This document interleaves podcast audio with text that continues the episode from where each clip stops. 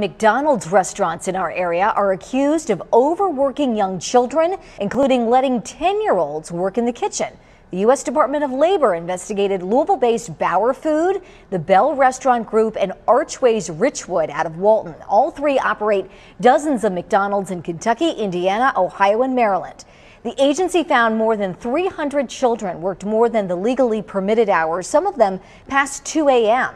Two 10 year olds worked in the kitchen without pay, one of them handling a deep fryer. All three companies are now facing civil penalties. Yo, so we back in here for another edition of Your Mother, and this shit is gonna be hilarious. Two kids was found to be working at a uh, McDonald's all the way up until 2 a.m. in the morning. Now, I'm assuming their parents was either on crack or these little bad motherfuckers like they were 10 years old. I did a lot of shit when I was younger, but 10 years old, I don't think I was working. Like these niggas got W twos and shit. But um, yeah. So the health inspector came in and found that it was the white bitch said that the kids was being overworked. This is how you know society's fucked up. When a white bitch with a straight face can say that kids were children were being overworked, not the children were working. It's like nah, bitch. They're not supposed to be working. Period the fact that she said they were overworked is like I don't think they were supposed to get like four hours in or uh, worth of mileage on anybody. Like that's just me. Yeah, I mean, but you know what? I actually have to applaud it. Those kids got grit, and you know what? I'm not against having children work. I don't think I'd have them work to 2 a.m. at a McDonald's, but it probably was the weekend, right? Little bad black kids stay up until like three in the morning on weekends, so we can stop pretending like like these motherfuckers was doing something productive, and if they was white, they was doing something productive. Um, and I'm tired of going to fuck it. I, I try not to eat this monkey ass shit because as I get older, shit is bad for my metabolism. And fat sticks to you. It's hard to get the shit off you. Um, but when I do go to get fast food, like I, I like they got to start hiring somebody, and like a Mac job is made for children. And even a 16 year old don't want to work at McDonald's. Like, nigga, I, they don't want to get their iPhone that way. Not when they can play video games and for money and on Twitch and do all types of shit. And niggas are SoundCloud rappers. They ain't got time for that shit. Put a little 10 year old up there. He don't know the concept of money. Not too much. he gonna make a $400 check every two weeks. That's $800 a month, right? Like, if I was the parent, I'm, I'm scooping that.